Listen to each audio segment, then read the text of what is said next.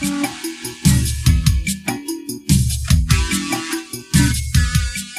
everyone. Today is February 5th, 2015. Welcome to Neuroscientist Talk Shop, UTSA's neurobiology podcast. Our guest today is Carmen Canavier, or Canavier. Canadian. Canavier. Canavier. Uh, she is the Julius Mullins Professor and Vice Chair for Research in the Department of Cell and Cell Biology and Anatomy at the LSU School of Medicine at New Orleans. Hi there. Hi. Um, so she's a computational neuroscientist who's interested in synchronization and phase locking of small networks of oscillating neurons and in the biophysical basis of different firing patterns in neurons, most recently um, midbrain dopamine neurons. Um, around the room, we've got Gerard Bowden Hello. and Charlie Wilson Hi. and Todd Troyer. Hello. And I'm your host, Salma Karashi. So um, let's start with the dopamine uh, burst. So there's such an important currency in understanding motivated behavior. And one of the ideas that, that you've been working on for a while is, is that there are sort of a, a mechanistic diversity of bursts produced by dopamine neurons.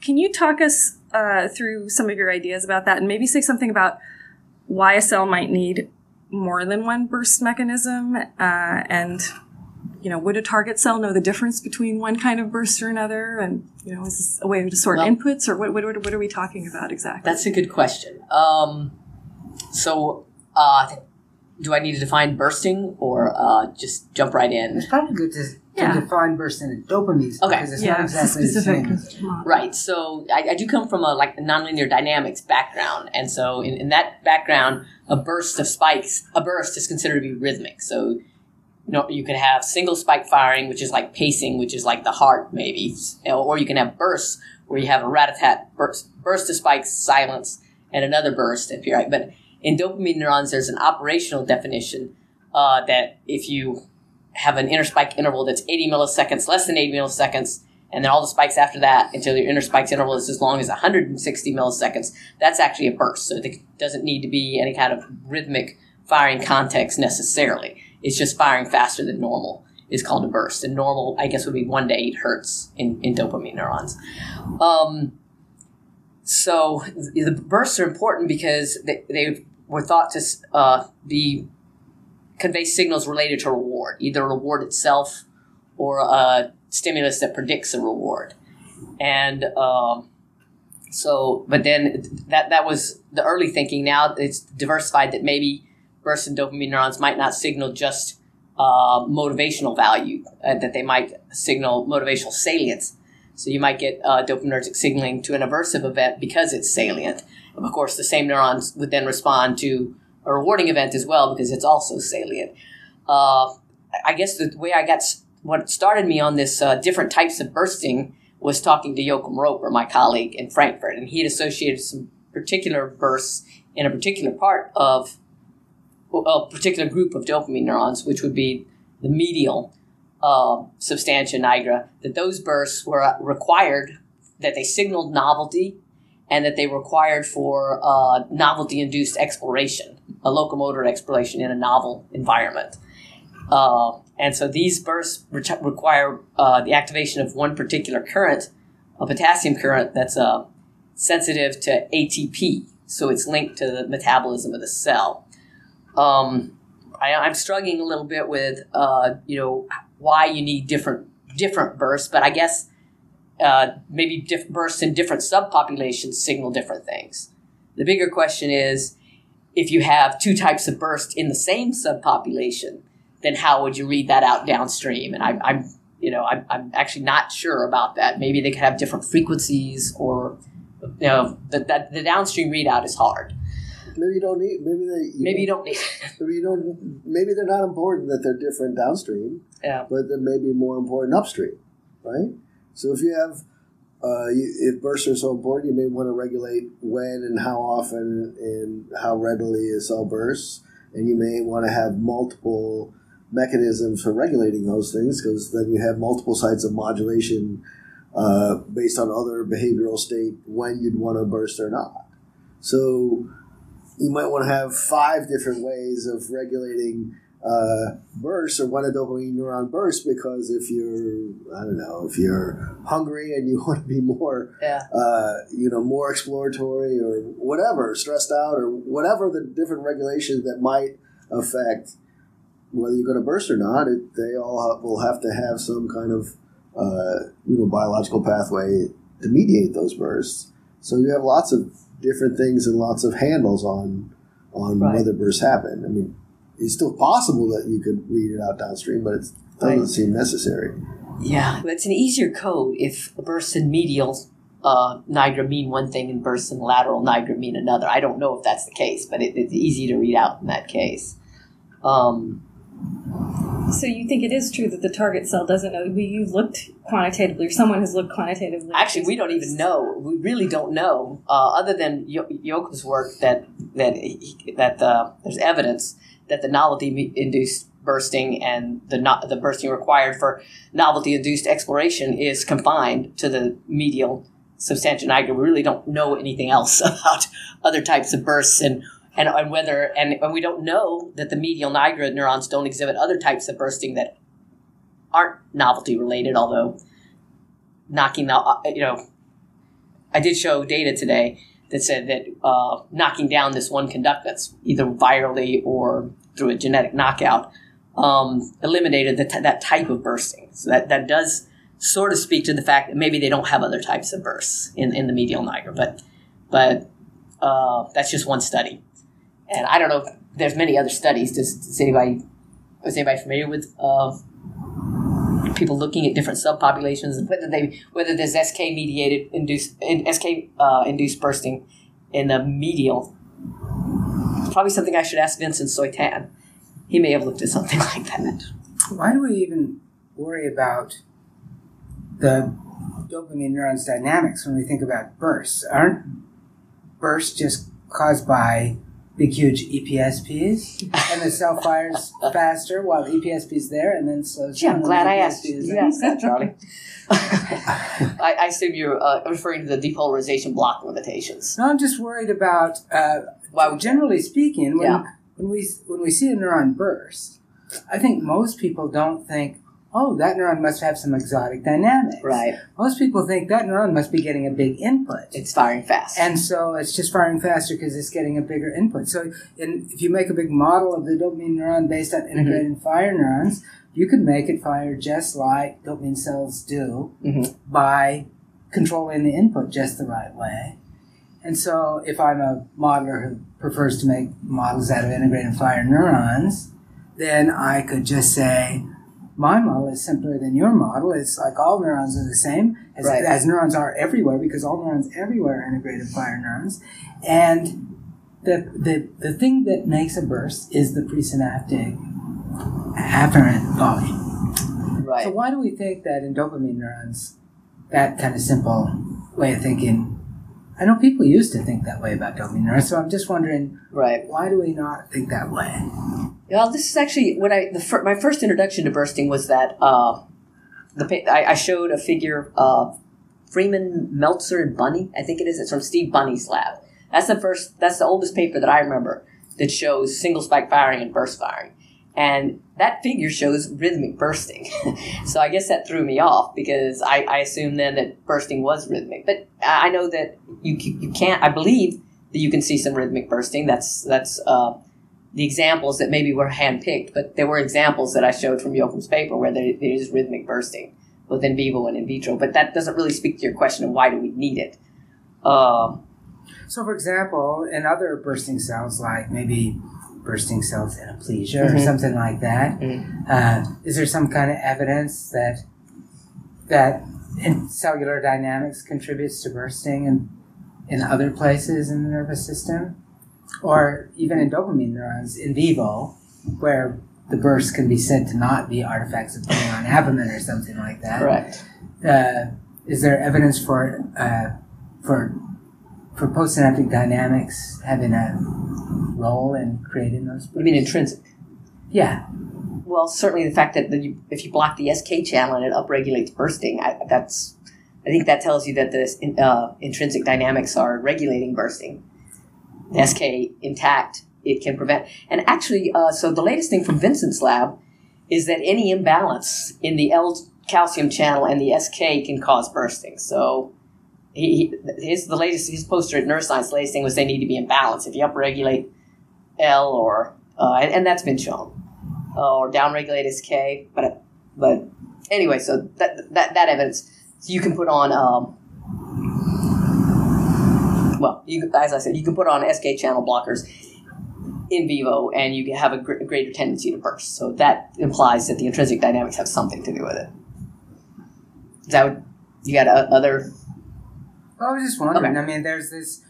I, I, uh, maybe I misread Mhm. it or I oversimplify. I often oversimplify, but in my read of the world of people who study neurons, Mhm. they basically fall into two camps. Ones that think that synaptic patterns pattern neuronal activity and that neurons' intrinsic properties are pretty much not Right. a player, and the ones that think that neurons' intrinsic properties are super important. Right. And so, you know, you can find people who think both ways, but I thought Right. you might give us an authoritative answer to that question. Well, well, the other thing is something you brought up yourself is the depolarization block issue. That if you just have a big giant depolarization, that's not actually enough to cause high frequency firing. Although it depends on which population of cells you're looking at, supposedly, because uh, some of the papers from the uh, Steve Lammel uh, is the first author, and they look at the VTA, and apparently the VTA has. Uh, the parabrachial nucleus, the paranigral, and the I don't remember intra somebody something with the intra interfascicular, I think it is. Mm. And most of the recordings have been from the parabrachial, which is kind of nigral-like in that it has an upper limit of 10 hertz. But if you look at some of these other nuclei, that they might have upper limits of 20 or more. So again, so maybe they don't need a special burst mechanism, some populations. But the ones that are capped out at, at 10 hertz max, then if they're firing a lot faster than that in vivo, there may be some intrinsic component. But on the other hand, you could see a synaptic mechanism. That it, I think uh, was it Morikawa that drove these neurons at 50 hertz because he was given them a square wave that's depolarizing and then hyperpolarizing. So it's removing the what's causing depolarization block. I think is uh, accumula- is you're not recovering from an activation, so you're accumulating inactivation. But if you gave it this little square wave stimulus where you're hyperpolarizing after each depolarization, then you can make it fire faster. What was Carlos's word? From the Morikawa Kawa lab, though. No, it No, was Oh. diasternal. Sorry, I think it I'm remembering diasternal. wrong then. Yeah. Yeah, they did show that in diasternal. So is the idea that this these mechanisms exist in, in individual neurons, or are we talking about discrete classes of dopamine neurons, like in the medial region of you know? Of, I mean, are these like sort of Whether there's subgroups? de- or- definitely, I, I, I, I, I'm buying into the idea that there are subpopulations, and I- and the two one, it, with there's maybe subpopulations with respect to different burst mechanisms, and also subpopulations with respect to different upper limitations on their uh, dynamic range on how fast they can fire, and these subpopulations are sometimes defined by like where they project. Uh, But depolarization block is a common feature across all these neurons. yes, but some of them go into it sooner than others. Uh, sooner meaning at lower frequencies. Sorry. So if a neuron ca- goes into depolarization block at a frequency that's lower than the burst, right? Yeah, that's So big. I if we hypothetically imagine a neuron that goes into depolarization block, if you try to make it go 8 hertz, Mhm. and then you suddenly see it firing 80 hertz, you've got to imagine that there was something about its dynamic, right. its Something that's preventing it from going. in. dynamics that allowed the one thing and not the other, and there can't be a difference in synaptic input. Not entirely. Not entirely, because I think that in some cases that the NMDA uh, conductance might be able to compensate since it, since it, it is the NMDA uh, receptor current is some way similar to the voltage gated sodium channel because it has a voltage dependence conferred on it by the magnesium block that's relieved by depolarization. So I, I think that if you have a, if you're going to depolarization block because you don't have enough sodium current availability, it's possible that uh, synaptic stimulation of the NMDA receptors might be able to uh, help initiate spikes. So maybe we shouldn't be looking at It's intrinsic dynamics. Uh, intrinsic dynamics. um, to play the devil's advocate. Um, y- yeah, they uh, they have a lot of interesting oscillatory behavior, but I guess it's possible that it's an epiphenomenon. But uh, not all neurons are pacemakers, though, and uh, Certainly, when they're pacemaking, it's not because they have pacemaking synaptic input. no, no, and you know, dopamine neurons. Actually, I guess the basal ganglia is uh, probably the richest area in the brain in in terms of pacemakers. and in many other ways. Okay. Well, you have if you would just you know some there's uh, lots of ways to answer the question, but if you talk about whether you have a bursting mode and a tonic mode, it's possible that your inputs come in two flavors.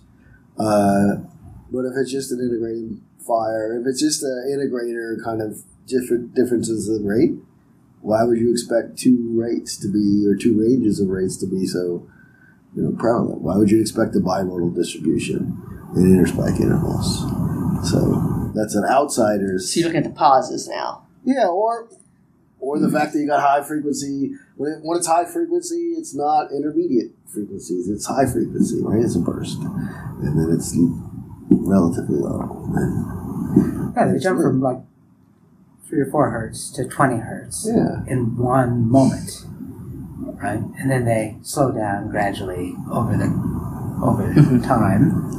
I mean, it could be the case that that's you know that that's just what the inputs do, but then you're just pushing it off to, to the, the question somewhere else. A long time ago, when people first saw dopamine cells doing this in vivo, they called them complex spikes. Was it by analogy to the climbing fiber response in the cerebellum? There are also complex spikes in other places, in the superior colliculus, for example. And so it was thought that it wasn't really a bunch of separate spikes, each one triggered independently, but it was a kind of um, all or nothing Right. event that the cell generated. What about Yeah, and if it was that idea? Well, I I guess I'm thinking now of, of the uh, Tony Grace paper and the haloperidol treated uh, spikes that you get a bunch of spikes and then you hang up depolarized. I think Tony was definitely back then, anyway, Proponent of- in the 80s, uh, viewing it as a complex spike. Mm-hmm. My read of his papers suggests that. I don't think he ever used that term, Mhm. but Yeah, so that would that would mean that your synaptic input is still high. Is what's causing you to hang up depolarized. I, I don't have the in vivo data to actually we, we, we, we don't have the in vivo data to say that if you uh, upregulate ERG or downregulate ERG that you can uh, reduce the amount of depolarization block. We have in vitro data, but we don't have the in vivo data. So, uh, but I would I would still argue that by comparison to the in vitro data where you can get bursts that hang up, that that's probably what's happening in vivo as well. That it's due to intrinsic dynamics and plateaus. But again, the NMDA current also could mediate plateaus. So uh, I, I guess it's something that So in slices, for example, Gerard does this kind of experiment Yeah, right. where you could uh, you can stimulate afferents, then you could try to get uh, a continuous range of Sure. firing rates with the afferents, and you can ask, do a, is there a sudden mode shift where it goes from, you know, just speeding up a little bit, maybe speeding up a little bit, and then suddenly you get a burst, Yeah. or can you get just sort of gradual shades of fifty shades of Fifty Shades of Currents. uh, in between? Yeah, it's uh, it's can be variable. I mean, I've definitely seen variations where it seems as if you know, as you gradually increase your electrical intensity, sometimes it dramatically changes. It can be seemingly all or none, and then there's been other. other I would think maybe that's when you engage some sort of a maybe the L channel current or Uh, yeah. I mean, this. I mean, all, or or other things. I mean, uh, we've seen changes in NMDA currents that seem to be almost inexplicable from you know justly changing L-type currents, but you know so maybe you haven't looked at that. So, uh, but then other cases you can go more linearly. It seems like so.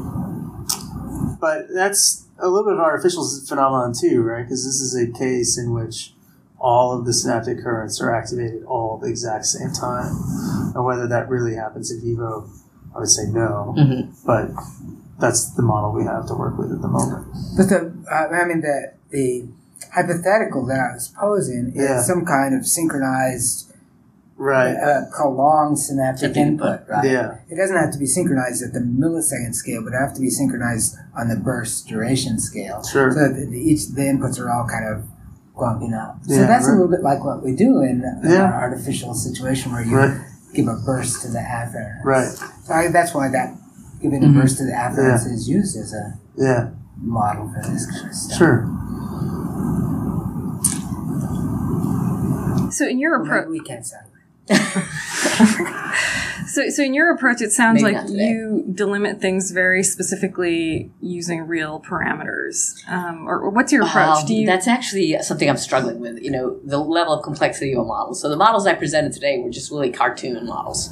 They were very reduced to a very uh, as simple as possible in order to be able to do the maximum amount of analysis on them. But I am also interested in much more realistic models of dopamine neurons with full morphology and axons. And uh, and probably you know, the problem is uh, I designed each model to. Um, capture one little phenomenon. But it would be really nice to have an off the shelf model of a dopamine neuron that could capture a lot of things, and, and I'm working on that. But it's it's really it's complicated, and the problem is that I don't really believe in approaches where you do like parameter fitting. Uh, and genetic algorithms and all this, and you have a model and you look at 6,000, 6 million iterations of it because I'm just not convinced that I ha- that everything's in my model that needs to be there. So so what do you start with in building a large scale model? What's the sort of defining? Um, Well, I don't. I mean, I if, if it depends on what neuron. I guess. I mean, if but for dopamine neurons, I would want to. Uh, I I have there's some. Uh, Charlie and I were talking about this. There's some morphologies out there in in the in the literature, sort of typical dopamine neuron morphologies. And one thing that I've not done that I really should do is to get a nice, realistic axonal morphology uh, attached to it. And actually, there's models. I don't know if you're familiar with this, but from Paul Bolam's lab, there's one model that's basically just of the huge axonal tree of the substantia nigra pars compacta neurons, because supposedly, correct me if I'm wrong, but I think they have either the longest or one of the longest axonal arbors, largest axonal arbors of all the neurons. It's definitely very long. I have not seen it lined up against every neuron in there is, but, But it's huge, Apparently. it's huge. and a huge metabolic load and, and getting action potentials propagating down this huge axonal tree. Hmm. and so I've kind of, I've kind of just been ignoring it, but uh, so it's, yeah, it Do you depends on think that load might be felt all the way back at the soma, or do you think that the axon? well, in metabolically, yeah, but as far as the Metabolic, electrical activity, I, I think it's Also, probably for like the KATP channel, it could matter if the if the axon is yeah. I don't, An traditionally we've ATP always, uh, traditionally we've always thought that the that the metabolism of the axon was kind of independent. So, for example, if you kill the cell body of a neuron, the a dopaminergic neuron, it will take four or five days before the axon terminals die. It didn't get the memo. They don't get the memo right because they've got their own mitochondria. Mm-hmm. Okay. And they're cranking out their own ATP according to their own local needs. And, and eventually they start noticing there's no new protein coming their way. Okay. I, I think that's what happens. Yeah. Well, I guess from my point of view, from the electrophysiology, probably you know the morphology of the action potential, and maybe you know the ent- entry into depolarization block may depend critically on that axon, and that's Yeah. probably why I don't need, why I need to stop ignoring it. Well, that'd be a big morphology. I'm Well, thinking about like, I'm not sure uh, you have how many the whole compartments axon. do I need to represent? I- I think you could just get- thousand synapses. I I think I would just go with a single cylinder Uh-huh. and try to collapse it all into the electrical equivalent circuit. Uh-huh. But dopamine cells are unusual, right? Because it's been known for a while that they their action potential invades their dendrites significantly, right? And with not much delay, in fact. Um, right. Exactly. Right. So there's a lot of active conductances that actively maintaining that action potential. Gentet and Williams, and uh, That sounds about right. yeah, they From, like- recorded back propagating action Right. potentials. and so Is that unusual? I thought most cells do that. No, I think I mean don't I mean my impression was that their the back propagating action potentials don't go they become distorted very quickly. I thought once once Like they in left the cell CA1 body. pyramidal neurons, at least Yeah, like exactly. they lose amplitude along the apical trunk. I don't know Right. that. whereas I mean whereas the there's almost zero loss in, in the, poli- the amount of voltage all the way up the tree is my understanding. Well, I don't know. I think they've recorded maybe 200 microns out, and I'm not sure any farther than that.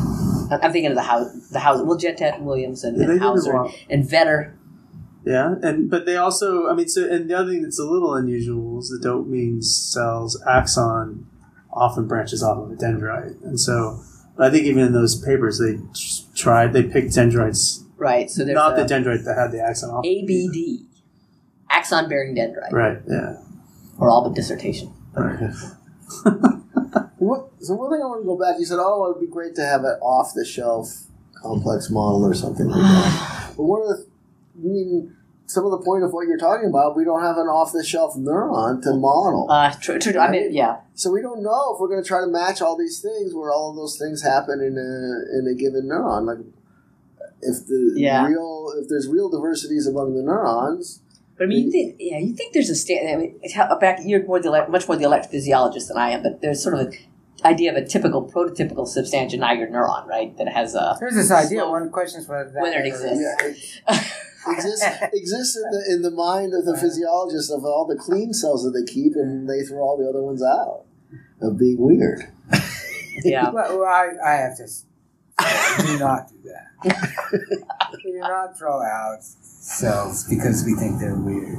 We just collect more of them. We collect more so that we dilute them. We average them out. We average them out. Have a the separate proper directory for later. Anything else would be unethical. It just needs to be instead of needing an N of four or five, you know, you need an N of twenty to get your effects. So Like, but I can't help hearing Jim Bower, who sometimes used to sit in on these, and who really would strongly argue that we should collect everything we know about a neuron and build it into the model, and that the model kind of ref- should. Uh, sorry, Jim, if I'm not getting it right, but the model should reflect our current state of knowledge of the neuron, and it is more than just a model of the neuron. It's also a representation of our current state of knowledge, and we can use it then to test our current state of knowledge. Yeah. So, uh, so th- enough uh, channeling Jim because I'm usually on the other side of that Okay. argument. But the, uh, but what would it take,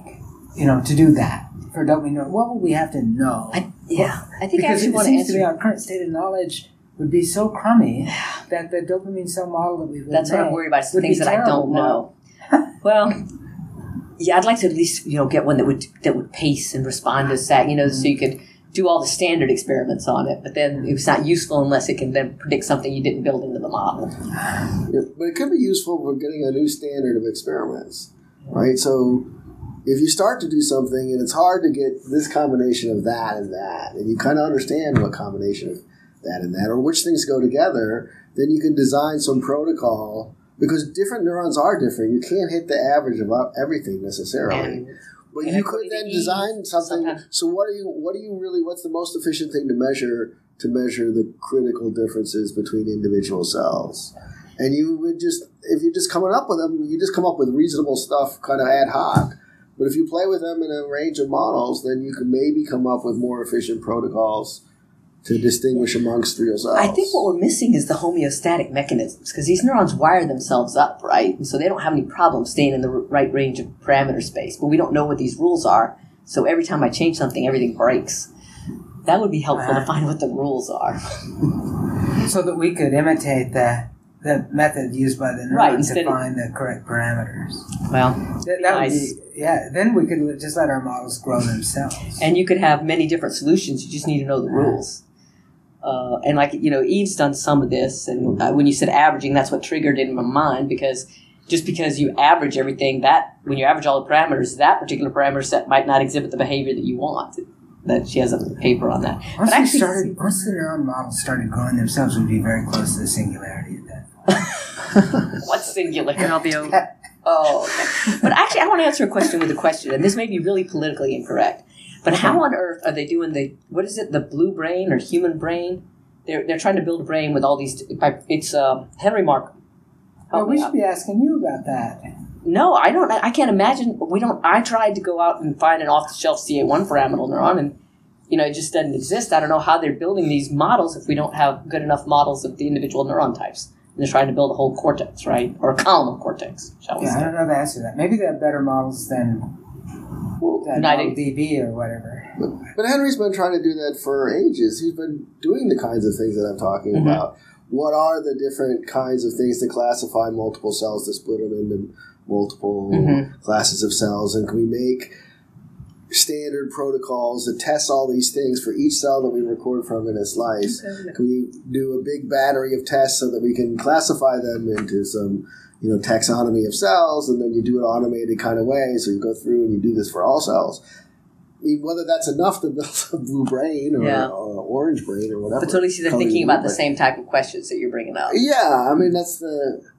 I mean, the, the selling point is just that they claim they could do it. I guess, but I think that's the that is the approach of, of trying to classify, uh, you know, and, in physiologically and anatomically and whatever to try to get the different classes that you start to to need the components that you think that you could do it. Uh, I mean, in some ways, that's the uh, that's the good part of that that whole endeavor. But so what? But you know, you know a lot about it. So what is the starting point? Are they starting with like output behaviors and sort of modeling, you know, digging deeper in, or are they starting from the bottom up, from individual, you know, synaptic understanding of things? Like where I don't understand anything about this. What do you guys know about it? We haven't talked Not about enough. this. I, I- I just, I just, uh, just the idea of us coming up with a, a model of a dopamine neuron or a CA1 pyramidal and putting everything you know into that model. We should get somebody from that group to come and explain it to us. justify it. yeah, we could do that. Just- Todd, that's your mission. so what about the idea that maybe we don't have to know all that stuff? That like specifying a dopamine neuron in the kind of intricate detail Mm-hmm. necessary to make a, a, a neuron that is really a, a dopamine neuron. Well, And and that we could maybe have some kind of simplified neuron that was as long as it's not bursting, maybe you could just use the PRC like you did for the STN. But I, I, I'm not sure that once you put bursting in the equation, that that's going to be enough. So definitely, What do you if think? the if the burst is a complex spike, so the phase resetting curve is as like a super simplified model of a neuron. It's not quite as simplified as of a model as you can make. Uh, Assuming it, it's an oscillator. but, uh, but Right. it only works for oscillating neurons.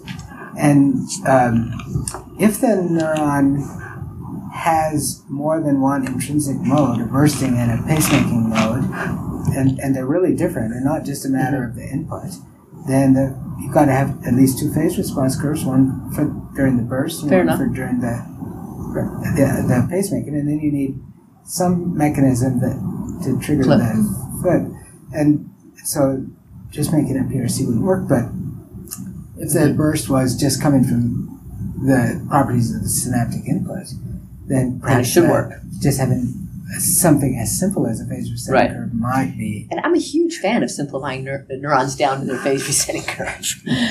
Uh, I guess it's, but I guess there's there's not not that many situations where all your neurons are oscillators. So that's why I'm so attracted to the basal ganglia. Uh, basal ganglia is good that way. But not every neuron in the basal ganglia is No, oscillating. sadly. At least not all the time. In slices, there are a lot of them that are not. But in vivo, every cell seems to be firing along. And so any cell that's got a resting membrane potential will lose it if it's got a tonic excitation that's big enough to keep it going. And so um, the fact that cells are sitting at rest in slices doesn't mean that they're not oscillating in vivo. Right. So isn't that just part of their their their response profile, part of their curve? It Right. not that that it, I mean it can't. I, I don't know. Yeah, the curve you're talking about is a larger curve than the phase resetting curve, though. It's like maybe you're thinking about, you know, the whole bifurcation structure of the neuron or something like that. In which case, the rest state is a part of that curve, but the phase response curve can't explain that whole thing. And and cells that burst, where they have these really complicated, Mhm. like three dimensional or higher dimensional bifurcation structures, then those things uh, become even worse. And and it could get worse kind of ad nauseum by adding additional uh, dimensions. Right. And so in the neuron that we're that we imagine, the sort of realistic neuron model that's got zillions of currents distributed in different ways on different Mhm. parts of a really complicated morphology, then um, the dimensionality of that thing is overwhelming. And that's the that's the is. scary thing for somebody who wants to make a model because to make a realistic model, you've got to basically get it all right. I mean, realistic means And do I even know all the currents all that are in the dopamine on all the different places, all the different uh, concentrations of ion Right. channels in the membrane of every different part of the cell and the diameters. You know, just measuring the diameter of a dendrite sounds like an easy thing, but actually turns out to be hard because the dendrites aren't cylinders, and so uh, you can't just measure them, you know, from a picture with a ruler. The, so everything is uh, has conspired against us to make model neurons that are really truly exactly like real neurons. And so even the people that that say we should make realistic model neurons, uh, they don't mean that it has to be exactly perfectly completely right. But what, but uh, so all of them end up saying, well, it just has to be close enough for all practical purposes. And you don't know exactly how close that is. What are your practical purposes? Uh, that's Yeah. sweet. uh, That's kind of a nebulous no- note to end on. So, but what is, there, what are the success stories? I mean, this is what you guys do. Well, this is what you do. So, what where where are the real leaps that have come from this sort of thinking? Can you identify those for us, for our listeners? um, just not really leaps, just incremental things. So, uh, like I'm, I'm working on, uh, well, just sometimes sometimes you make predictions and they get Yes, worn it out. It seems like the interplay between Sometimes the you and electrophysiologist and the modeler is really important. Um, yeah, and sort so of incrementally driven things in different directions than one would have expected without the models, right? Come on, I'm trying to help you guys. A lot of what a lot of what modeling is Uh-huh. good for is just helping you interpret your data. So, for, for example, in that KATP channel Mhm. data that fr- from uh, uh, Roeper's lab, there was a sort of inexplicable angle. Mhm. The uh, right. Channel sped the cell up at one time and it slowed it down at another. And you would say, hey, it's a potassium channel. Shouldn't blocking it always make the cell go faster and, and increasing it always make the cell go slower? But it wasn't. But once it got put into the model, it. Yeah, I hate to claim it as a success story because it's not proven yet, but at least it's a hypothesis. But at least it allows you to say, well, my data are, don't, aren't actually as crazy and contradictory as right. I thought they were. But And that's I, I the, think some element really does of it. The model has to be correct. I, I think you're getting an at least you're getting an oscillation in the ATP channel, and it's dropping below the baseline levels, allowing you to I mean, fight, fight fast. And I mean, so like one possibility, right, is that there's a lot of like, you know, when people are identifying new genes and trying to figure out what they do in neurons, Mhm. a lot of people use as model systems either hippocampus or they use cerebellum, and seemingly every one of those genes was always super critical for something in both those cell types. And so one, right, and so and so one possibility is that you know you really need a complete model that incorporates every single gene, right? Mhm. But the other possibility is that maybe cells are compartmentalized. To kind of get into what Todd was saying a little bit of, which is, you know, maybe in terms of the KATP story, you know, the currents that were in- introduced into those models are the currents that are, you know, per- perhaps proximal to what's happening to like the synaptic input. There's an interplay between the intrinsic dynamics and the synaptic input, and maybe those are the only ones that really matter for that moment, right? And that maybe and and uh, that these other mechanisms will play a role in other sort of local dynamics, possibly. yeah, but I guess the other thing is if you're going to build if you if you're going to stay at the single neuron model, that's one thing. But if you want to build a network model and understand some phenomenon that is at a higher level than the neurons, then that's what's key, really key. How do you abstract Yeah. you can't include every single detail of your single neuron model in network models. And so I like the idea if they're oscillators, you don't have to. You just throw away the model and you use the PRC. But if they're not oscillators, then then I'm not sure what the answer is. you use a you can use one of the other one dimensional model. That's why people use integrated I mean- fire, right? Yeah. For example. Yeah. Right? I mean, you can make And there's other. And that'll work really And good. you can make the also, you know, you can make Yeah. the the subthreshold dynamics not be as linear as simple, and that's all. That's uh, analogous to making your PRC a different shape. And the voltage dependence is Yeah. And so I guess then if you want to see the effect of a drug, you go to the single neuron model and then you make a new abstraction in, in that case.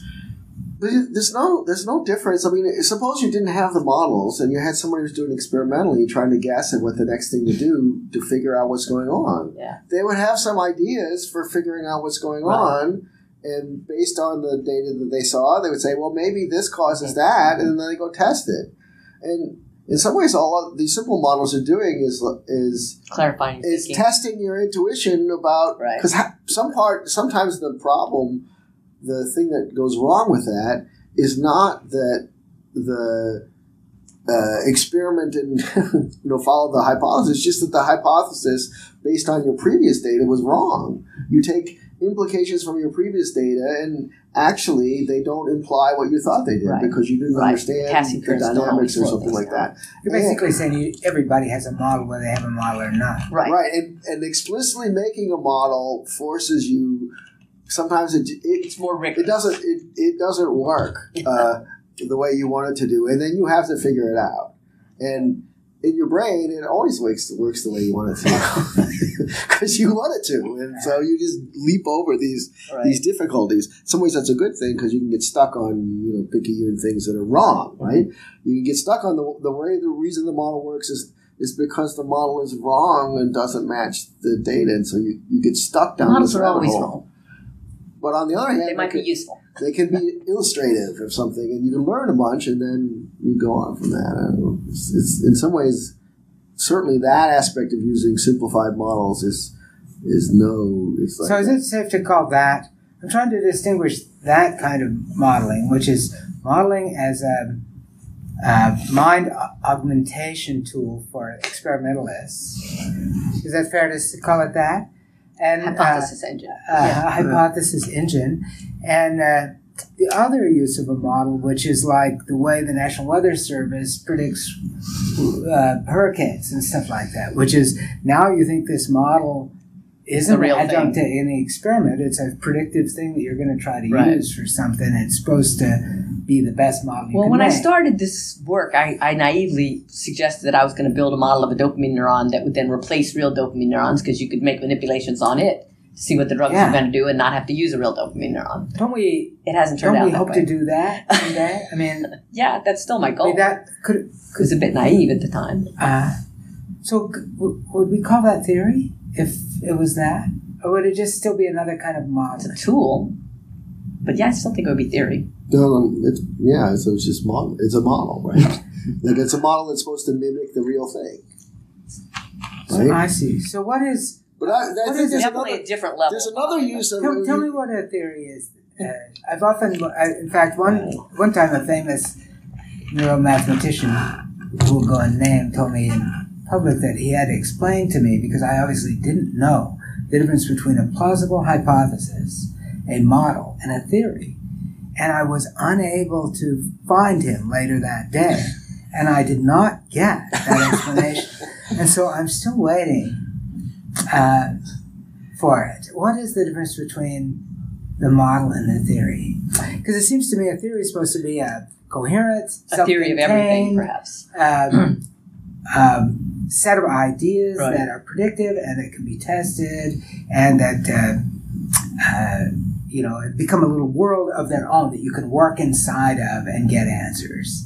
And that's different from a model, which is just a, like an ad hoc thing that I've made to explain why my data look like the way they do, or to sort of express an idea that I have. So if the you had a neuron, a computerized neuron that represented all of your ideas about neurons and how they work, and and you could operate on it and never leave it and still get answers, would that not represent a theory?